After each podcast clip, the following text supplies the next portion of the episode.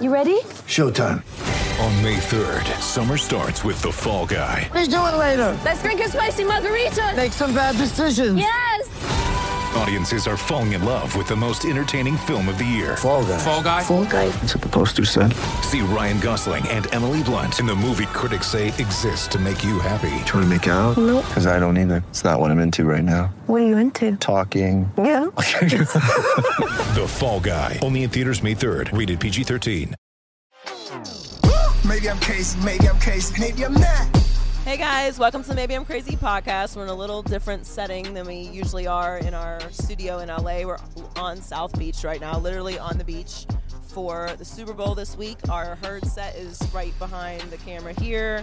Got everything going on. Got a little volleyball thing, and oh, my brother's here too. Jason's joining us. Thank you for coming on the show, Jason. Thank you for having me. It's I've my been wanting to pleasure. have you on the podcast. We've been doing the podcast for two years, but I wanted to do it in person because you know interviews are usually better in person anyway. But we have a lot to talk about, so um, plus I feel like if I'm here in front of you, then I might be able to compel you to tell more stories because you're a very private person in general. For the most part, yeah. It Yeah. depends on what what I'm on and how much you're paying me. right. Well, so we're on Fox nothing. and you're paying me nothing. I'm paying so you you're gonna get about that. Oh no, you're not. Um, but thank you for for coming on with us. Um, this is your city originally, Miami, and Super Bowl week. It's a little different than some of the Super Bowl weeks um, in the past. So You go to Super Bowl pretty much every year, right? Right. I, I go for a few days, not to the game, but I usually go for a few days to work or hang out a little bit and get out. Have you been to an actual Super Bowl for the game? Uh, I went to one um, when I was inducted to the Hall of Fame in 2017. The big comeback when the Patriots Yeah, came Houston, back against the Houston, Falcons. yeah. That was the only game I went to. Okay, so we can talk about that week because that was actually the last time I was at the Super Bowl with Fox. Um, that was pretty much when I had first started with FS1. Me, Skip, and Shannon did Undisputed live from Houston, which was kind of a similar setup to this. Our, our sets are a little bit bigger here. We have more space than in Houston, but that weekend was was pretty crazy. So uh, there's going to be uh, uh, some guys who are finalists this weekend um, who are going to go through the same experience that you went through. So Jason was obviously up for Hall of Fame. He was the first ballot Hall of Famer, as we know. He got in the first time, but it's it's kind of hard to explain what that experience is like. So they fly you out to to the Super Bowl, right? They fly all the finalists out to the Super Bowl, Yep. and then they put you up in a hotel. So the so they do this on Saturday, right? You have to stay in your hotel room on Saturday, and if you get a call, you're not in.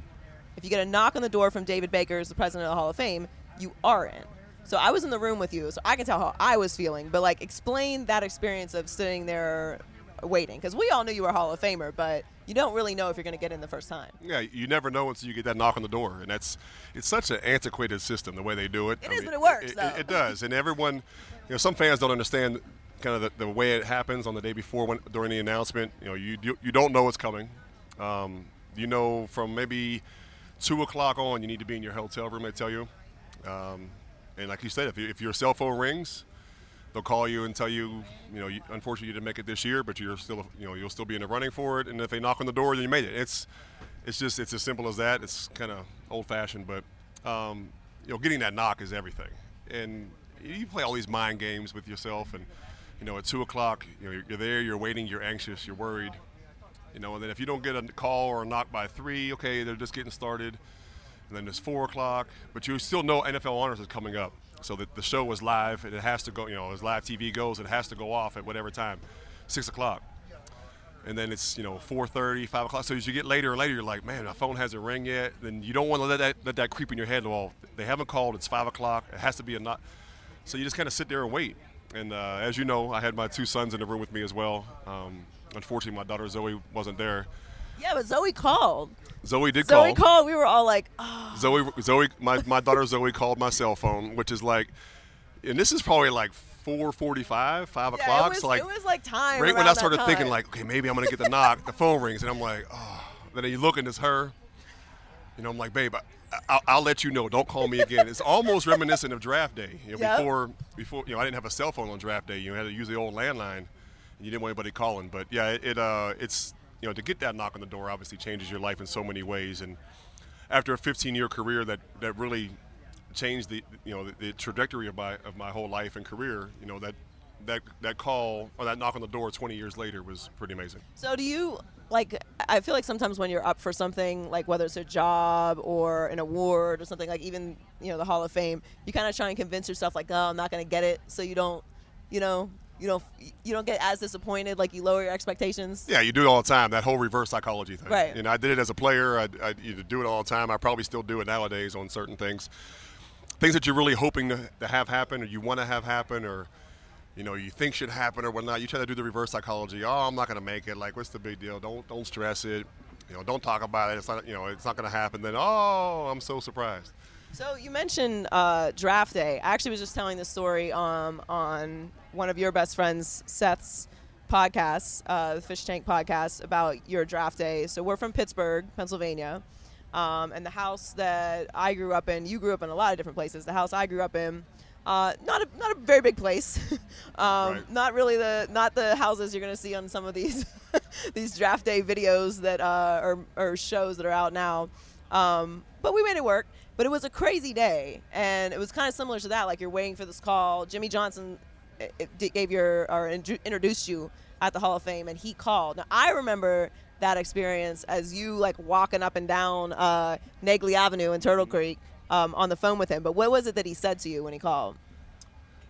Boy, it was so long ago. I probably don't remember the exact words, but it was something to the effect of, "Hey, this is Jimmy Johnson from the Miami Dolphins. Um, would you like to be a Miami Dolphin?" Like no, Like it's I'm such a loaded question. Like, does it, I want to know: Has anybody ever said, "Nah, I'm, I'm good. I'm going to Well, wait yeah, for I think it team"? was um, uh, Who, Peyton Eli? Manning uh, said no. Well, I know Eli got drafted by John Chicago Elway? or whatever, but So people have said no, but like for me, I wasn't going to go anywhere. So heck yeah, I want to be a Miami Dolphin. And actually, ironically, and, and luckily for me, you know, I grew up in Pittsburgh as a big Steeler fan. Obviously, you can't live in Pittsburgh without being a Pittsburgh Steeler allowed. fan.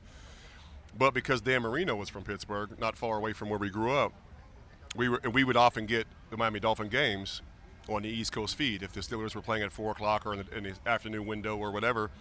So we saw a lot of Marino, and uh, so I was a I was a Pittsburgh Steelers fan, but also a Miami Dolphin fan, and particularly a Dan Marino fan. So, I mean, not to say I didn't want to go to the to the other 31 teams in the NFL, but to get a chance to come to Miami was like a dream come true. yeah, you wound up in the right place. Yeah, for you sure. did. Okay, so you got down to you told the story at um, Hall of Fame.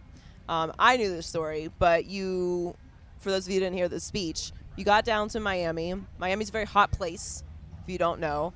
And I can't deal with part of the reason why I didn't want to be a reporter is because I, I got sent. I was working for QAM here, and they sent me out to get sound. And I think I was getting sound from Cam Wake, and I put my like recorder. You know, you got the reporter scrum, and I put my hand out, and um, like getting you know people are asking questions, we're getting the sound, and it's just like this giant sweat goop just landed on my hand, and then the other reporter's sweat is on me. And I'm just holding my hand out like I don't need this arm anymore. So it's just disgusting, and that's what training camp is. So you get there as a rookie, um, and training camp's hard for rookies anyway, as I imagine. But you wanted to like quit. I'm not a quitter. I don't quit anything in life, but yes. you thought about quitting. Jimmy Johnson got me to the point where I literally was going to bed one night. I was like four or five days into camp. And we used to stay at this old, I swear it was a rat infested hotel up in Davie. And, uh, and I'm, I'm, it's time for bed. And I was to the point where, I'm sorry, there's a bee here and I'm, and I'm panicking because Are you allergic to bees? I'm not allergic to them, but I don't like them. I mean, then relax. What's I got bit not long ago and it didn't go away for like two weeks. I mean, it's gonna mind some business. uh, security. If you if you act scared, they can smell fear. Oh, God. What are they, dogs? No, but they're just just let him be. See, he's gone. Anyway, Bye. where was I? Um, oh, so four or five days in the training camp, and I literally training camp was so hard. It was true two a days. We were full pads every practice. and they don't practice like that anymore, right? No, no one does this Even in training camp? It's in it's inhumane. Nobody does it anymore. no, they don't do it in training camp. You kidding me? They they wear hats, one practice a day. You know, they have some cell practices, but totally different league. Um, so I'm laying in my in my hotel, and I'm like, I seriously think if I go to sleep right now, I'm going to die in my sleep. Like that's how bad I felt physically. Like I'm not going to wake up. So I was almost afraid to go to sleep, and I'm like, I have practice at six o'clock in the morning, so I've got to get some rest. And I'm like, I just, I don't know if I can do it. I don't know if I can physically wake up tomorrow and make it to practice. So I called mom, and I was like, I listen, this NFL thing's been a dream of mine. I'm so blessed, you know, fortunate to be in training camp as a rookie. I got drafted. All these things are coming together, but like I, I, I, I I think I got to come home. I can't do this. Like this is not. This might not be for me. And she was like, "Oh, it's you know whatever you want. It's if you want to you want to quit, you can come on home and either join the military or get a job, but you ain't staying here." And I was like, so thank God I went to bed and was able to wake up the next morning and, and, and you know answer the bell. But that's I'm telling you, those camps, the way Jimmy Johnson was, from giving me a chance to grinding us to a nub, to teaching us discipline and the work ethic and all those things that we have it we had it in us a lot of us guys in, in Miami at the time. But for him to demand it out of us on a daily basis and kind of mold you that way made us nasty feisty competitive. And you know I got through that first training camp and, and, and I really came to love it. And, and as I got older in the league and practices started to change practices kind of became boring later on in my career because they were they weren't as competitive. We didn't have a full speed competitive two minute drill. We didn't have middle drill, which was an inside run period that was full speed to the ground. You start to miss those things. And, you know, it was me, Sam Madison, Pat Surtain, Zach Thomas, Brock Marion, Timbo, Trace Armstrong. I mean, we, the list, Adewale Ogunleye, the list goes on of guys that we, you should have seen our practices. They were vicious, they were violent, they were nasty, they were competitive. And there is nothing in this world better than competing and we got to do it every day. So once I learned that, listen, you're not going to die, your body will, reply, will respond, the ice tubs do work. I freaking loved it. And then as it started to change a little bit, not that I didn't love my job later on, but practices just weren't the same.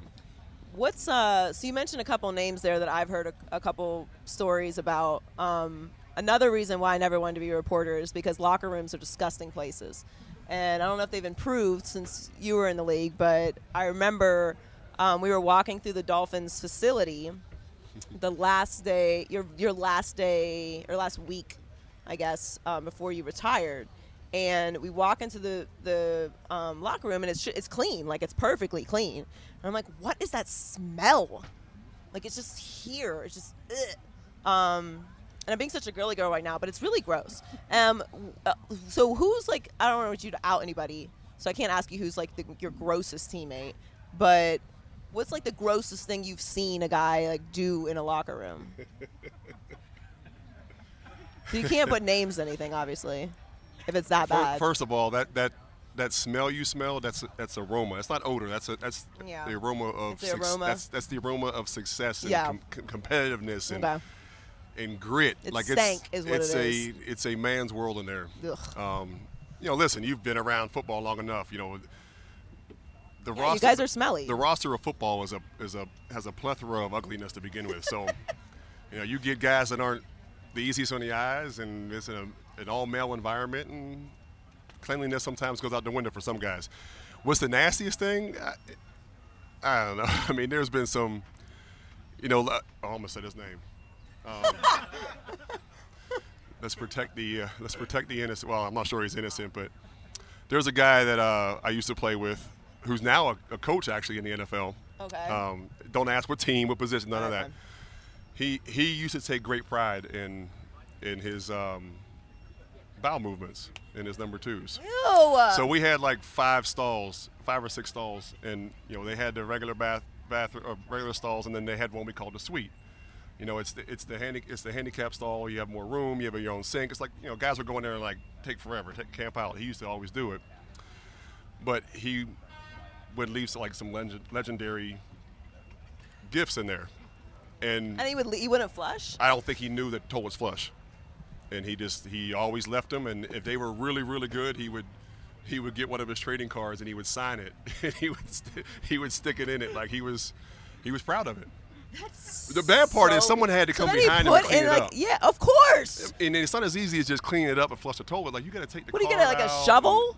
It, it's just guys are bad. That's filthy. You know, I've been in the hot tub before with, you know, in pre-practice, you know, in the, in the hot tub, and we had a hot tub that probably held, I don't know, 15 people, and uh, you know, and it used to be on a timer, so you put the timer on, and you know, after 15 minutes, the timer expires. And some of these, someone got in, and uh, it's happened more than once. So someone got in, and they happened to sit down, and as guys know, when you when guys first get in the water, it's you know warm water makes you want to have to you know you have to go to the bathroom, and, and there's a sign you know shower first, use the restroom, all these things. Well, the timer happened to expire right as the guy got down in the tub, So the bubbles went away. It's just a calm sheet of glass, like water. And he started going to the ba- he started going to the bathroom. With like 15 So someone called him out on it. He's like, "No, no, I'm not." And you, it like he obviously didn't drink enough water. It was like straight yellow. And it, yeah, it's pretty bad. It's pretty bad. I mean, so do, it, do you have like locker room punishments for stuff like that? I mean, you just get out, you know, and you guys would get yelled at or whatever, cussed out about it. But the only thing that bothered me was, you know, you've got 65 guys at the practice getting undressed, and it's as you said in Miami, everything's soaking wet and Right. nasty and sweaty and dirty. And you know, we practice on grass. Everything's a mess. And six feet away from you, five feet away from you, is a big bin. Joey Chimino and Charlie and, and Tony Egues when he was the the um, Equipment manager. You know, they put these big bins out there, and you have a net bag to put all your stuff in your jock, your shirt, everything. Just put it all in a bin, or put it all in a bag, put the little tie around the bag, and throw the bag in the bin. And one thing that really bothered me is when guys used to, like, they would throw their bag at the bin, and if they missed, they would leave it lay there on the ground like somebody else had to come by and pick them up. That's the only time people really kind of got feisty about it in the locker room. And Yeah, like take care of the people. yeah, you kind of of you know you you cuss a grown man out about that. Like you, do, that's not someone else's job to pick up your nasty stuff off the ground and wash it. Like have some professionalism and attention to detail and put your own nasty stuff. It's bad enough they have to wash it. Right. Put your stuff in the bin. Don't cut your tape off and leave it on the ground. So sometimes there was there was a little friction over those things, but it, it didn't happen often.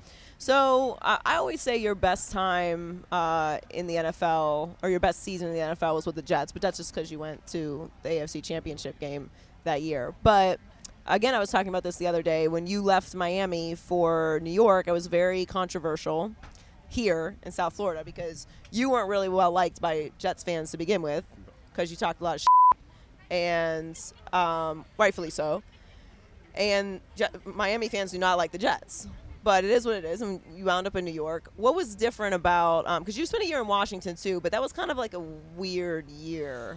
That al- was not good. Yeah. altogether. So we'll just pretend that didn't happen. But New York was a successful situation. So what what was it in New York that was different than your time in Miami? Because obviously you guys went to the playoffs a lot when you were in Miami early on in your career. So what was it? The locker room? Was it just talent? What was it? Um, I mean, everything was different, really. I mean, it, um, the biggest reason we had success, I think, in Miami or in, in New York that year is we had the number one, or number two defense in the league, which we had often here in, in Miami. We had the number one rushing team in the league. Uh, Mark Sanchez was our quarterback and really played within himself, made, made some plays when he had to, but he didn't have to throw the ball 30, 40 times a game. So we ran the ball. We played really good defense. Um, we were nasty and got after guys defensively, but it, things just kind of fell into place. You know, with, but that year in 2000, so 2010, you know, we made the playoffs. We had to go to Indianapolis and play Peyton Manning on the road. Then we had to go to Foxborough and play Tom Brady. And then we had to go to the AFC Championship game on the road again and play Ben Roethlisberger. So the three top quarterbacks in the AFC we had to face um, came up a little short against Pittsburgh for a myriad of reasons and some play calling and whatever else, some turnovers. But um, nah, it just kind of came together that year. And the biggest thing we did is ran the football, much like some of the teams we see having success even to today. You know, Tennessee ran the football, played good defense. Sandy or uh, San Francisco run the football, play good defense. So it was that was our recipe for it, and it, it worked out very well that year. Okay, so you mentioned San Francisco running the ball. Um, I picked the Chiefs to make it to the Super Bowl and win before the season started. I also picked the Cowboys on the NFC side, but we're not going to talk about that because that's old stuff. But I like San Francisco because they're physical. But I got to go with Kansas City because of just honestly because of Patrick Mahomes. But do you like San Francisco more because they are way even Patrick Mahomes is to me when I think of what the running game is in in Kansas City, though they have a solid running game, it's really Patrick Mahomes is you know scrambling ability, ability to make plays with his legs. But San Francisco is a running game. I mean, I think Garoppolo's thrown for like 770 yards the whole postseason. So do you like San Francisco more than in this game? Um, not that I like them more. I, I you know, I'm not going to make a pick right this second, but you know, we'll probably get What to do you that. mean? we'll get to that. to we'll get to that point before we get off it. Okay, before fine. we get off, I'm sure, but just two different, really, really two different teams. But I love what San Francisco can, can do, playing defense the way they do, running the football, controlling the time of possession. I think you have to do that. You have to limit Kansas City's possessions. If you can, if they can hold them to eight possessions in the game, you know, or perhaps they get to seven possessions, which is probably hard to do, you have a better chance to win. If they can get the ball and score and get nine, ten possessions, I, I don't I don't know if San Fran has the firepower to keep up. San, excuse me, San Fran's very talented. I mean, you know, you know from their from their their quarterback is a, is a good player that can make plays. They have an outstanding tight end in, in Kittle. I mean, they, they, they can do a lot defensively. Their ability to get after you with four guys is key.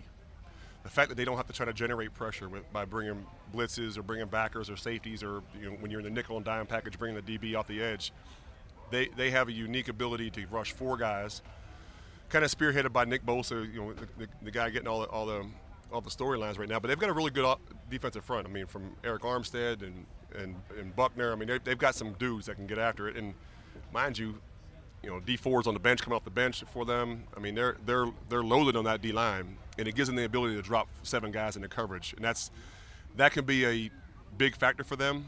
But on the flip side, you look at Kansas City. I mean, they have so many weapons offensively. Right. I think they're really really evenly matched teams, and and I I think this game is going to come down to the, the special teams, the return game, whether whether it's Hill or Hardman, or you know, on, on, the flip side for, for Kansas City, there's going to be a big play made on special teams, whether it be a punt return, kickoff return, a block punt, something. And that's that's kind of what separates teams when they're evenly matched. Yeah, I can see that because I, I, I think they're very evenly matched. Also, you know, um, Nick Bosa said that you were uh, his favorite player growing up. He was you were the his um, inspiration growing up. I, I did not know that. I appreciate it. I mean, he's. I played it on the show. I, I played it on Herdline because I thought you were coming on right afterwards, so it would have been like a good transition piece. But then we had Steve Smith instead.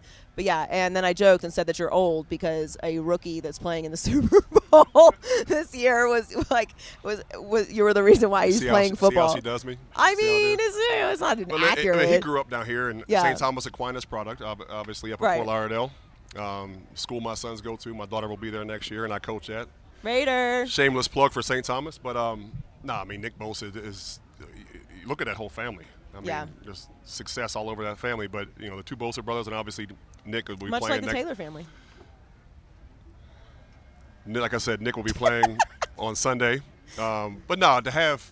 And listen, I'm old. I accept it. I can't run from here to the to the exit if a fire broke out. But I, I could accept that. But the fact that a young kid that's in the league looked up to me when he was growing up and, and Yeah, that uh, was pretty cool. and, and, and kind of modeled. I don't know if he modeled his game after me because I think he's so much further along than I was, but that's pretty cool. I mean, he just, I mean, he plays in a different way than you. Like you were telling Colin when you came in the league, you were like, you know, a shrimp.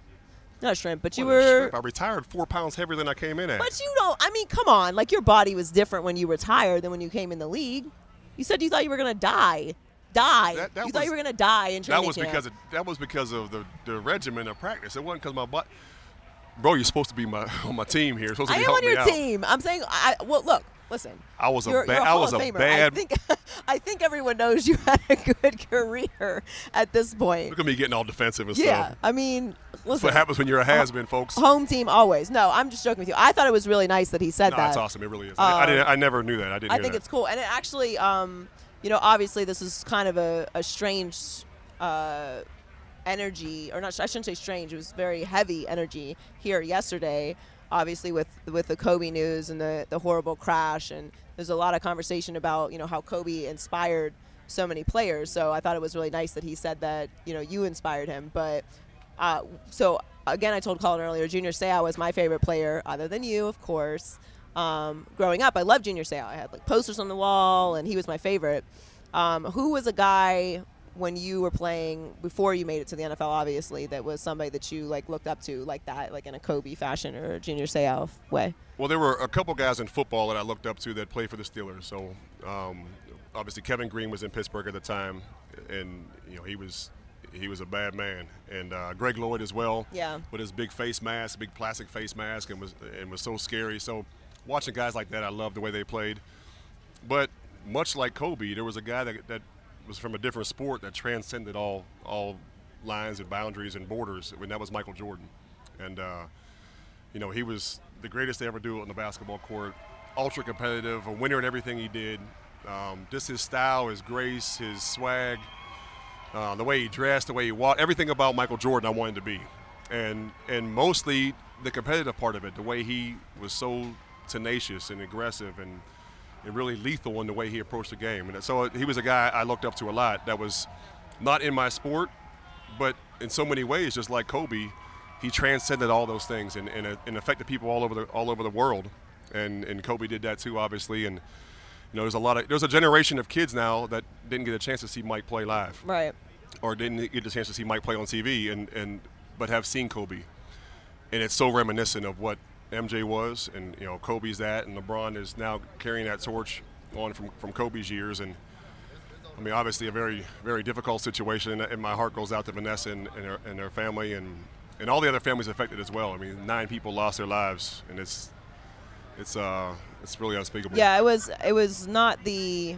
I mean, you show up in Miami, obviously, for Super Bowl week, and that that news. It was a very difficult day for everybody yesterday. But I did think it was. You know, it's. it's um, you mentioned Michael Jordan. I was telling a story about Michael Jordan earlier on the show with Colin. Um, but yeah, he- Michael Jordan was my my, was for me the same. Like I always looked up to Michael Jordan eh, eh, beyond anything else. Like I'm a Michael Jordan zealot. So I everything about Michael Jordan to me is like that's what you're supposed to be um, whenever you do anything. So you actually were with Jordan Brand for a while in your in your career. So what was it like the first time that you met Michael? Well, obviously, when I first met him, I was in awe, and uh, you know, Because was- I remember the first time I met Michael. We'll tell that story after. I was starstruck and in awe, and it was after a, a game down here in Miami against the Heat. Um, I went back to the locker room and, and had a chance to meet him, and you know he was about to do his press and all that, and I, you know I was trying to stay out of the way against the wall, and he was like, "JT, come here." So he was- knew you. I was like, "Oh damn, Michael Jordan knew my name." So, That's yeah, so so cool. so I uh, obviously was was fangirling, and I was like, "Oh my God, Michael Jordan!" But then you know we developed a friendship and a relationship, and as you said, was a brand Jordan guy for my last I don't even know my last ten years in the league. You um so I don't know if you remember this, but you we were like getting sandwiches or something and you're like cuz he knows what a big Jordan fan I am. So he was like you want you want to hear something cool and like pulled up a voicemail that a voicemail like imagine Michael Jordan has time to call you and then he has time to leave you a, a voicemail. I mean this was back in voicemail days when people actually left messages whereas now if you leave a message it's like oh my god this better be important. And he left like a minute long message for you. You remember I- that? yeah, I do remember that, and uh, I, I'm sure I still have it somewhere in, in uh, on my You phone. better or still have in Email that to archives and- yourself. yeah, and that, and it, and it meant the world. And, and outside of, you know, outside of having a chance to meet him and, and fulfill my dream of meeting my hero, you know, it, it- you know, we developed a relationship and a friendship over the years, and, and having a chance to hang out with him and play golf or whatnot, and just watching everything he does. It just I always wanted to emulate everything Mike did, um, and you know, chase championships and chase greatness like he did. It's it's uh, it's always good to have whoever it is. It doesn't have to be in sports whether it's in business or, or fashion, whatever it is that you do, find somebody that you want to chase. Always have, you know, you don't always want to be the hunted. You know, be always be a hunter and, and chasing something else. And if you achieve that and, and you get to the same level as that person, find somebody else and start chasing that. So I've, I have someone to chase all my life because I'll never be Mike, um, but it's uh, it's a great inspiration. Um, well, did I, so did I tell? Did we talk about that th- wh- wh- when I met Mike uh, on this? Okay, so we talked about it on the show earlier before you came on, but um, so obviously he has this relationship with Michael, which I know about, and it's my 21st birthday, and he invites me down because he's a good brother to Michael Jordan's golf tournament, which is which was in the Bahamas. I don't think he still does. Does he still do it? It's in Vegas now. I was in no, he doesn't even do it anymore, but they went to Vegas, Vegas, after Vegas. that. Yeah. So it was in the Bahamas at the time, um, at Atlantis, and so I go down and I'm like, I need to meet Michael. Like it's a must. It must happen. I'm not going to be your sister anymore if you don't introduce me to Michael Jordan. So we're in like this restaurant, and my and Michael walks in uh, with his wife, and I'm like, all right, let's go. Like it's time to go. Time to meet Michael. And I go over and he introduces me, and of course I don't, I don't even remember what I said. It was probably something stupid because I'm again like fangirl, like oh my god, it's Michael Jordan, hello. uh." And he tells Michael it's my 21st birthday.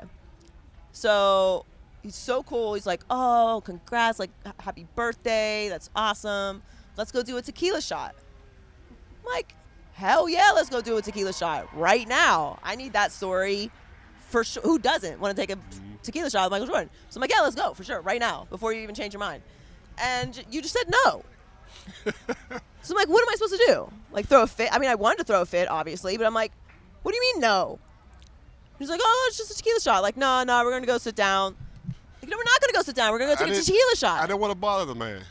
Oh, we're not bothering him. He offered. No, truthfully, is I was just being, I was jealous that you were getting more attention from him than me. So I was like, no, he's my friend, and you just get to meet him and let's go sit down. I say that about Rob all the time. Rob is my friend.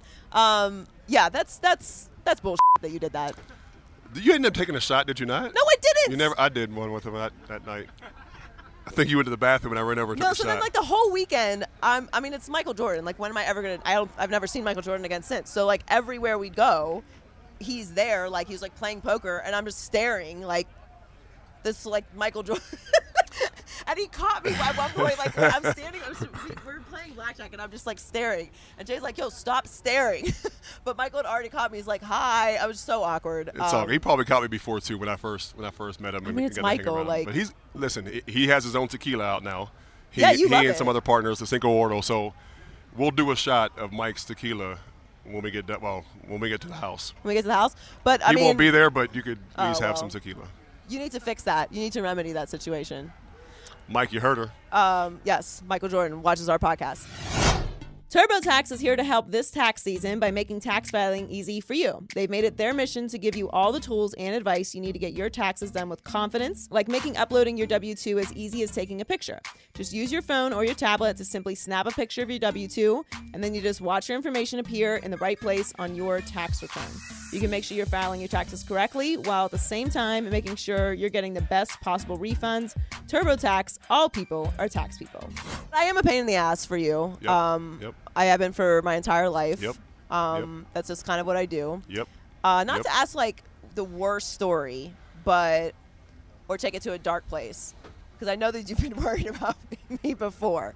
But um, what's like, what's the what's the most annoying thing that I've ever done to you? If you can choose, because there's so many. I, I, I don't know. I mean, there's. I'm not thinking because there's so many. I'm just trying to think of what. I mean, it's not that you're that you annoyed me. Um, He's being know- so nice right now. you, you made some questionable decisions at That's times. You know, and those are probably the annoying times. Like, you know, I'm not sure if you guys know, but she went to like four colleges and. I did not go to four colleges. You were like four colleges in a matter of nine months. Three. Okay, you went to three in the matter of nine months. like she went from, you were a Cal PA first, right? Uh, Cal, Indiana University of Pennsylvania. Same thing. Indiana University of Pennsylvania. Noah was a cow. I can't even spell all those words in that school. And then you went to like Daytona Beach. Yeah, I got my associates there. Like I went there for spring break and I left four days later. You went there and you ended up staying at like a community college in Daytona Beach. I know, Beach. but I don't have you know student loans to pay off now. And I told her too. I was like, Joy, you came from Pittsburgh to Daytona Beach. You know how many community colleges are in between those? Like Yeah. you pick a community college in Daytona Beach, whatever, and then you decide, okay, I'm gonna get back on track and get my head on my keister, and I'm gonna go to a school. I'm gonna come to Miami and go to school. Okay, FIU, FAU, Miami. I don't, where are you going? Barry University, I loved Barry. Barry has an the most expensive school in, well, in yeah, it- Florida. it is the most expensive. Like It's you decided to pick yeah. that one, but, thank I- God you finally settled down and you, and you did graduate, right? Well, so that's a funny story. So yes, I did graduate from from Barry. Scared me for a second. um, which he's right about all of that, except in the expensive part. But because I had gone and gotten my associates, I didn't have as much, and it was all paid off. So I didn't have as much debt as I normally would if I'd gone to Barry for four years. So smart, actually. But graduation day, while he's while he's ran- ranting about me graduating, we were late to graduation because of you. Jason is a notoriously late person, notoriously late, and we were. This is facts. We he lived in Weston at the time. And we had to go down to Miami for graduation. We were late. I was the last person in, and I remember this because my the head of like the department um, was not a big fan of mine for many reasons, and I can only imagine. fair, but for many reasons. Yeah. And I'm walking in, and he's just standing there, like, "Can you just get out of my life?" and I'm like, "I'm sorry, it's not my fault. I'm late." But But they do it alphabetically, right? um, I don't know how they did it. But I don't know. Anyway, my, the point is, my I did thought process was probably that it was honors. alphabetical, so uh, we could be a little bit late. Yeah. Well, we made it. It's all it's all good. And you are you are a great big brother. And now you are coaching at St. Thomas Aquinas, Correct. where Zoe's going to go and where Isaiah and Mason go. Um, and you actually always said that you didn't want to coach. So not that like obviously it's not surprising that you're coaching Isaiah and Mason. Like they're your children. Of course, if you you're going to coach them. But what is it that you like about coaching that you were hesitant about in the beginning? Um, you know, it's different coaching every level. So high school, college, and, and pros are obviously much different. And, Right. and, and the type of athlete you have, the mentality of those athletes, um, talent level outside of it, but just the the ability to touch and affect a life and on and off the field. You know, we're we're a pain in the ass in the pros. You know, a lot of pros are just difficult to work with or whatever. I, and I didn't want to do 18-hour days and and banging your head against a wall trying to get a kid to to want to be good, want to be great, and then you know he leaves you and he's on South Beach until five in the morning. Uh, You just so there were things that I was apprehensive about at the beginning, and then uh, you know I started coaching youth ball initially with, with uh, Isaiah Mason, and then had a chance to uh, to go over to St. Thomas Aquinas and start coaching there, and I fell in love with it. I mean, we've got really good players, which makes coaching much easier. You have really good players. I was just talking to to uh, Kirby Smart about this yesterday, um, and then you get a chance to to affect and change a kid's life in in, a positive way. And you try to do that in a positive way. Not everyone's going to be receptive to it. Not everyone's going to grasp everything you say, but kids are such sponges, and you, you show them a technique and their ability to go out and change those, you know, change the way they are playing or, or do it the right way. Then they see the success and they start to light up, or they ask you for help off the field, or they they need help with classwork. I'm not the best with that, but I could point you in the right direction with doing your homework or whatnot. And it just, you know, I had been that kid before that needed some guys, needed some help, needed someone to take me under their wing a little bit and point me in the right direction. And I had people that helped do that in a in a in a, in a way. Um, but these kids I get to work with now, I mean, and then you start to see them graduate, and then they go on to, you know, we got a kid going to Florida this year, and got it. We, we have a kid to play for us that's starting at Alabama and Oklahoma, Michigan. So you start to see them like go have success, and you and you live again through them. And these are kids that aren't even mine. Um, you know, my son's a junior; he'll be a senior. I have a, a rising junior as well, and start to see them progress and learn. And it's just there's something about being on that grass. Now, all the politics behind it and stuff, and uh, you know, dealing with administration and all that, whatever. I'm not the head coach, so it's easy for me. I get to go in the grass, coach football, and then leave the field to put your arm around a kid and, and help him out when he needs it. So it's just, it's it's contagious. It's in my blood. It's in my blood. I'm a football guy at his core, and I love every minute of it. Well, I always thought you would be a good coach because you are very, very patient, and I've done a great job of preparing I'm you for not- anything I'm you could ever patient. face. I'm not- I'm not no, sure you I'm are patient. You are patient. No, you're not To a patient. point. You're patient to a point, but I think that you, um, because of where, you know, we, where we come, where we come from, Mm-hmm. um, and what you've experienced in your life. Um, you have a way of being able to relate to people, and I mean, you had a 15-year uh, Hall of Fame career, so you've dealt with every different kind of personality you could ever deal with. And you know you do you have two sons that age. So it's not like you don't know what these other kids are going through. So i'm, I'm actually very glad that you're doing it. Um, and i and you guys got to win the national championship this year. I was at the state championship which was unbelievable. Um, but to win a national championship on the field with both of your sons has got to be like the coolest i mean what was cooler than that? Uh, nothing. I mean, it's it is. It's and isaiah had an interception. Yeah, he did. He um, you can't really put into words those moments, and and it's cool. I have friends from around the country, and even parents that that are friends of mine at the school that send you texts like, you know, I know, uh, coach, I know you were in the middle of the game, and you go to the next series, but enjoy that like that that moment of Isaiah making an interception in, the- in the national championship game, and you know. You give him a quick hug, and then it's right back to you know figuring out what you're doing, looking at the looking at the play. So enjoy those small moments. And I didn't get to enjoy all those moments when I was playing because I was so hyper focused on what was next and chasing that championship. To where I think now I've got a little older and wiser, start to enjoy the journey more. And this journey with my sons has been fantastic. I, I'm I'm so I'm so appreciative that they allow me to take this with them. You know, because some kids could be resistant to it a a little bit, and not want their their dad around or or hovering or coaching yeah or how getting are they them. with you do they listen to you They listen. Yeah, everyone listens. You, know, you, you yell loud enough and and uh, flex every once in a while. They start to listen. But no, we got good kids that are coachable. You know, but they you know they understand the, the way I am is the way I'm going to coach. Is the way I was taught. Is the way I'm going to coach. And really, in a lot of ways, regurgitate some of the things you learn from a Jimmy Johnson, from you know Nick Saban. You know, two guys that I respect the hell out of and love to death. Um, Rex Ryan. Some of these guys I got to play for, and the list goes on of, of coaches. You know, Jim Bates and you know, all these guys I've been around, Dom Capers and George Edwards. I mean, guys that are still coaching in this league. There's a certain way to do things, and I'm a stickler for details. We're going to outwork everybody, and that's you know it's one thing we always talk about. Outwork yesterday, and Alabama says it. It's, it's an Alabama slogan that I stole from from Coach Saban. Is you know, you outworked outwork yesterday, just constantly grinding and grinding and grinding. We're gonna have a lot of fun. We're gonna work really hard. We're gonna win a lot of games, and then they get a chance to look back and say, "This is this was the, the fruits of my of my labor." This is why Coach Taylor was so adamant about and being a pain in the butt about details, about just little things. Those little things end up costing you. And Nick Saban used to always say, "The devil's in the details." When he first said that, I was like, "What the heck is he talking about? Devils in the details?" And now I see and learn. I mean, I learned that when I was playing for him, and now I'm just a stickler for it. And the biggest thing I tell all these kids is, everybody wants to be great. Just like the old saying, everybody wants to go to heaven, but nobody wants to die. Everybody wants to be great, but are you willing to do what it takes to be great? And you have to fall in love with the process of being great because it's not easy. It's not. There's, there's, there'll be more bad days than there are good days, and but those bad days make those good days so much better. No, that's something you definitely uh, you taught me working with uh, Skip has taught me that. Colin has taught me that. As Colin said today that I'm I'm very disciplined, and you kind of uh, giggled a little bit. But like, you know, I'm grown now, Jason. I'm 33 years old. I'm old lady.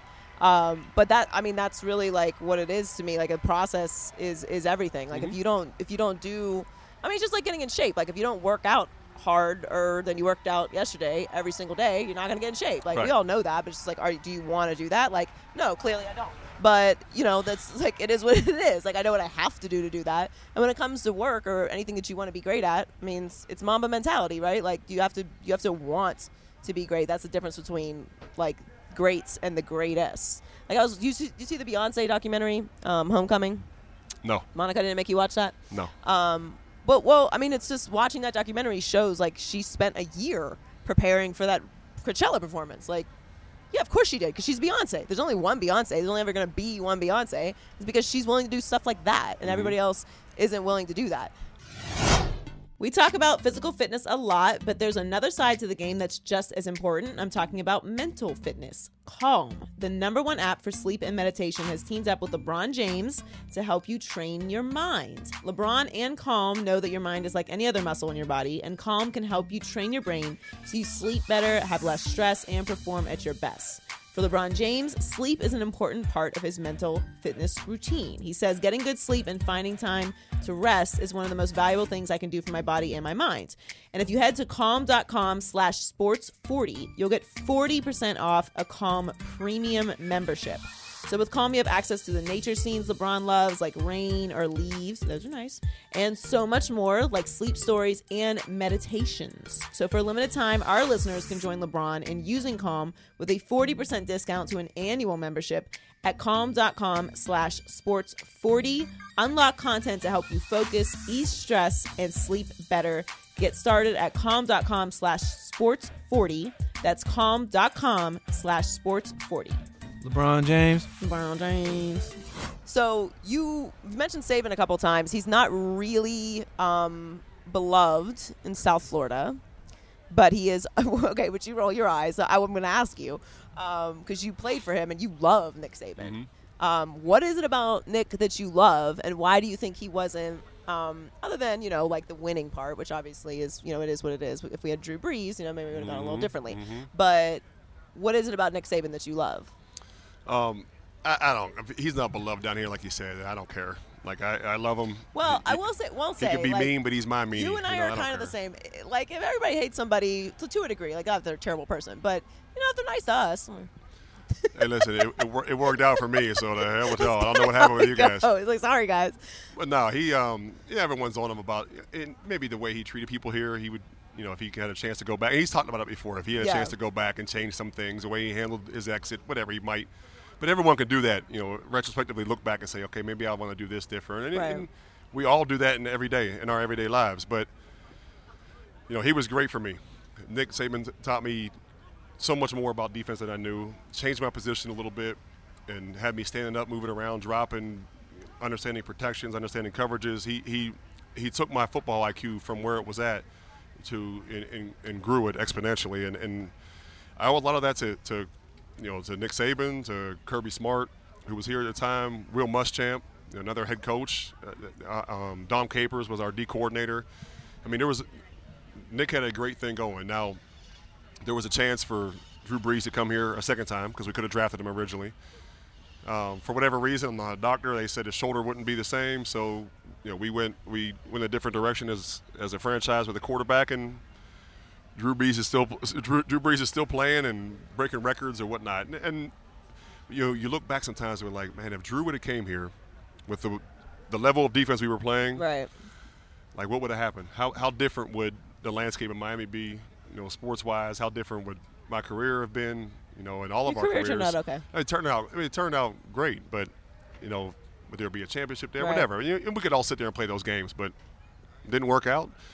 Nick decided to go to Alabama. He and, did give uh, us the bubble, though, didn't he?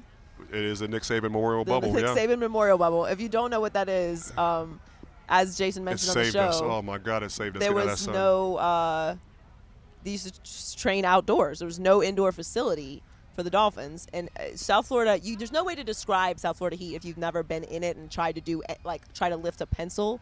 It's it's suffocating. So to have to do go through training camp is I, I can't even imagine it because I, as a broadcaster, sitting under a nice um, awning with a fan on me, was dying. So I can't even imagine what playing in it is. And Nick Saban did build this uh, training bubble, which I think J Lo is using to prepare for Is she? Super Bowl. Yeah, That was one of the first things he did when he came to Miami. Is you know our owner, the late great Wayne Huizenga, you know may rest in peace. Just an amazing owner, and it- you know, as a person, as an owner, everything. And one of those guys that said, "Listen, what do you what do you need? What do you need for this football team?" And to his credit, he gave Nick Saban a blank check to build a bubble. But Nick understood we needed that, and thank God it made life so much easier. Sometimes we didn't really use it a whole lot, but when it rained, we had a chance to get out of the rain, and then on our Saturday walkthroughs and you know, it was, you know, Nick's one of those guys. Like you, you can't. People want to hate on Alabama now because they win. You know, everyone wants to see that dynasty fall. They want the Patriots to fall. Um, you know, I love Bill Belichick. I love Tom Brady and what they've done in New England. I love Nick Saban, what he's done in, in, in L- at LSU, what he did a couple years here in Miami, and obviously in Tuscaloosa, he's killing it. So people don't have to like him. That's fine. All right, so I you, uh, yeah, that's just how it goes. You, are you going to Isaiah and Mason have a few more years, and then obviously Zoe is gonna graduate and go to a, a fine university when she when she's out of school. But when that's over, are you going to try and coach? Are you looking to coach the next level? Um, Are you interested in we'll, that? we'll see what happens. I mean, it's you know, TV work is much easier, It is. and uh, It's much easier. especially if you have a studio job, you're inside in the AC. It's much nicer. Yes. Not that I have those offers, but just letting them know that you know. Jason Taylor is available to holla- work in your studio and talk me, about but, football. Uh, no, I, I, I, I love coaching. I do love it. I, I love the everything about it. Not everything. I love most things about it. Um, I've had a couple opportunities over the last few years to, to move on to the next level uh, in college, but my sons are in high school right now. This is the fit for me. And when they're done playing ball, maybe I'll start coaching volleyball for Zoe for a couple years till she's done, and then we'll see what happens. I, you know, I don't know if Coach Saban's going to still be in Tuscaloosa, or if Kirby's going to be in Athens, or if they're going Yeah, to what would be that, in that the would be league. five or, years from now? College football could look a lot uh, different. it could be really different. It looks different now. at It does. National champion. Oh Um, yeah, LSU is a great place. I mean, mm-hmm. there's so many schools I can name that I would uh, be be more than happy to check out. Um, all right, so the Super Bowl is this weekend. You said you wanted to wait to give your pick. I'm going to pick the Chiefs. Chiefs are slight favorites, uh, one and a half point favorites. I'm going to pick the Chiefs, and I'm going to pick them to cover. Who do you like in this game? I'm going to pick the Chiefs as well. I'll pick them to cover. Uh, late field goal helps them cover the point and a half. Uh, I- just think the spe- I keep going back to special teams because everything else is just so even. I know they're loaded offensively with Kelce and, and, and all the, the weapons they have. Um, you know, Sammy Watkins playing, you know, taking a back seat a little bit now and, and being part of the system has really helped them out as well. But I still think Tyreek Hill and Mecole Hardman will be the difference makers. I think they're really, um, like you said, even evenly matched. I said that last week for a lot of. I mean, it's for a lot of reasons. Like one, obviously Andy Reid is a legendary coach, but you know Kyle Shanahan has coached in a Super Bowl before, so Mhm, it's he's not like he doesn't know what's going on. He's Probably learned a lot from his last time. Yeah, exactly, because he was part of the worst meltdown in Super Bowl history, and you were there for uh, your Hall What- of Fame. what a- what a great game. Weekend. Yeah, it was. By the way, game. at halftime, everyone was going crazy around me, and I told Isaiah Mason, "This ain't over." Tom Brady and Bill Belichick. I've seen this movie so many times. It's like, it's like watching The Godfather over, or watching Scarface. We're here in Miami where they filmed Scarface right here on the Yeah, beach. literally right like, there. It's like watching Scarface over and over and expecting a different result. like, bro, I've seen this movie before, and they were everyone was going the whole area we were in. Every, you know, obviously everyone wants the Patriots to lose, and I was sitting there laughing like, I'm telling you, number 12 will be back here out here in 13 minutes. All hell's gonna break loose. Well, so that's what I was thinking about the Patriots all year. Um, that I just was gonna wait to see what happens with the Patriots because I've seen this movie a million times, Mm-hmm. and obviously they just didn't have the pieces this year. But there's a lot. So before I let you go, I want to ask you because you know Tom Brady a little bit. I'm not saying like you guys are best friends or anything. You have any insights, but you do know him a little bit. Do you think he leaves? And if you were him, would he? Should he leave? Do I think he leaves? Wow. Yeah, I actually do. I actually do. Should should he? If I gave him advice, I what am I gonna tell Tom? You know, he's I uh. tell him whatever you want. I give people advice all the time. They don't listen to. do you? Do you? Whatever, whatever. Yeah, no one listens to your advice. Um, do you? Whatever you want to do. Listen, you've you've rewritten the, the the the record books. You're the greatest to ever do it. You deserve this shot to do whatever you want to do. If it works for you again and fits for you in New England, you know if they're going to give you what you need, um, and not put so much on his shoulders to, to carry it, um, great. You know, if you want to go somewhere else, great. You want to retire and Well, he's not. He's already said he's not retiring. things change. But Okay. you, know, you bought a house in Greenwich, have a have a, an apartment in New York. You can do whatever you want. Listen, do do whatever you want because when it's over, you can't ever go back. I mean, at this at our age, you can't go back and, and pick it back up. So get every bit you can out of this thing. He finally has a chance to be a free agent. Uh, I know it'll sound crazy. It'll sound weird for the Tom Brady in a different uniform, but I mean, for I some reason, I, think just don't feel like he'll be back. I I think he's going to go to the Chargers. What happened to Um, Phil Philip Rivers then? He's gone. He's out. Jay Glazer reported that yesterday. You're just so calloused and just. I love Philip like Rivers. that? um, he's, I think he's great. I love uh, that he talks shit all the time. It's funny to me. Was there a quarterback that ever talked shit to you? I know the answer Phil. to this question. Philip Rivers did. Brett Um, Favre never talked to you.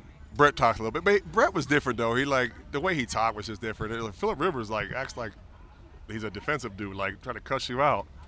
And what do you do? Do you just laugh at them?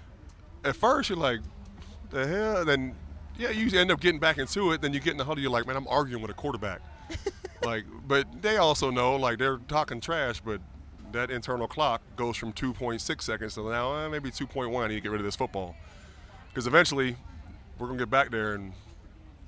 Some guys will take a penalty. What? Uh, so Brett Favre, Philip Rivers. Was there anyone else that would talk? that talked. Um, not I that feel I. like Dan was probably. I mean, you didn't play against Dan, obviously, but I can imagine Dan, Dan Marino being a talker. Dan, Dan talked because he had that. Dan had that swag and he had that. He had that cannon, so he he would talk a little bit. Philip, I mean, some of these some guys talk like they want to be aggressive and like, oh, screw you, you're this, you're that. Like I'm not sure Dan would would you know berate somebody up and down, where he would just tell him what he's doing to him and you can't stop. Like Dan would more tell him how bad of a man he is, and he is. He was. Did you? What was your? Uh, I mean, you've told me this before, but I feel like it's it changes. It depends on the game. What was your style of like uh, manipulation? I guess. Like, would you talk or?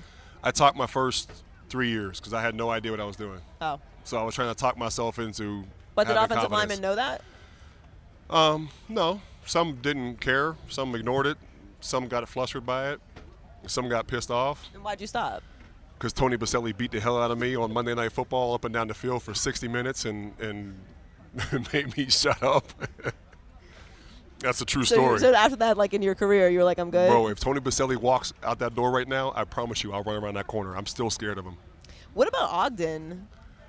Ogden, you can't talk to Ogden. Like he'll laugh at you. You talk trash to Ogden, he because he's just so big and so good. But did you have so to line long. up against him a lot? I played against him a handful of times, uh, three, four, five, maybe What's five that times. like? He's the biggest person on earth. that dude can literally hold a cup of hot coffee in his hand, in one hand, block you with the other one, and wouldn't spill coffee. I'm telling you, he was that.